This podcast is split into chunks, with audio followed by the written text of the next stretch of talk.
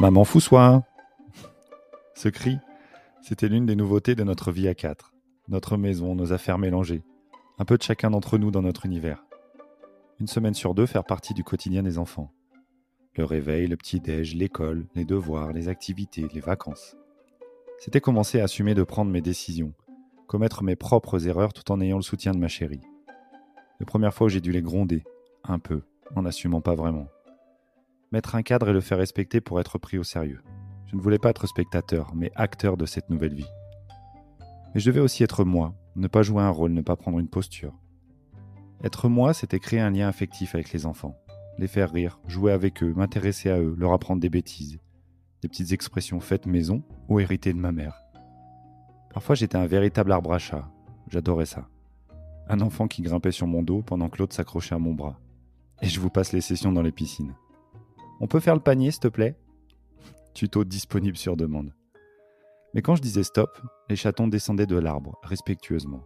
Règles et cadres n'interdisaient pas les bons moments et la complicité. L'équilibre venait doucement. Les samedis où leur mère travaillait, on se découvrait, rien qu'à trois. Une sieste obligatoire pour M et un temps calme pour sa grande sœur. Tout le monde y allait sans broncher. Note pour les enfants. Temps calme égale grosse siestas des parents. Bref. À leur presque réveil, les deux venaient se coller à moi dans le canapé, en prenant mon bras comme doudou et mon ventre comme oreiller. Sentiment indescriptible, avec option larmes aux yeux. C'était si naturel. J'entrais dans leur cœur. Je voyais qu'ils trouvaient leur marque dans notre vie à quatre et que j'en faisais pleinement partie. C'est toi qui lis l'histoire. Tu viens me chercher à l'école? Tu peux m'aider pour mes devoirs? T'étais comment quand t'étais petit? Et le fameux, le summum de la confiance. Fous-soi, j'ai Simi.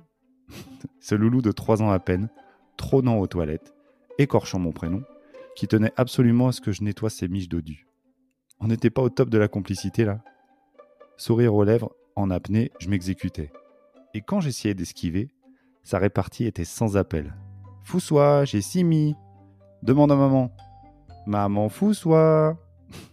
Je crois que j'étais bien intégré là.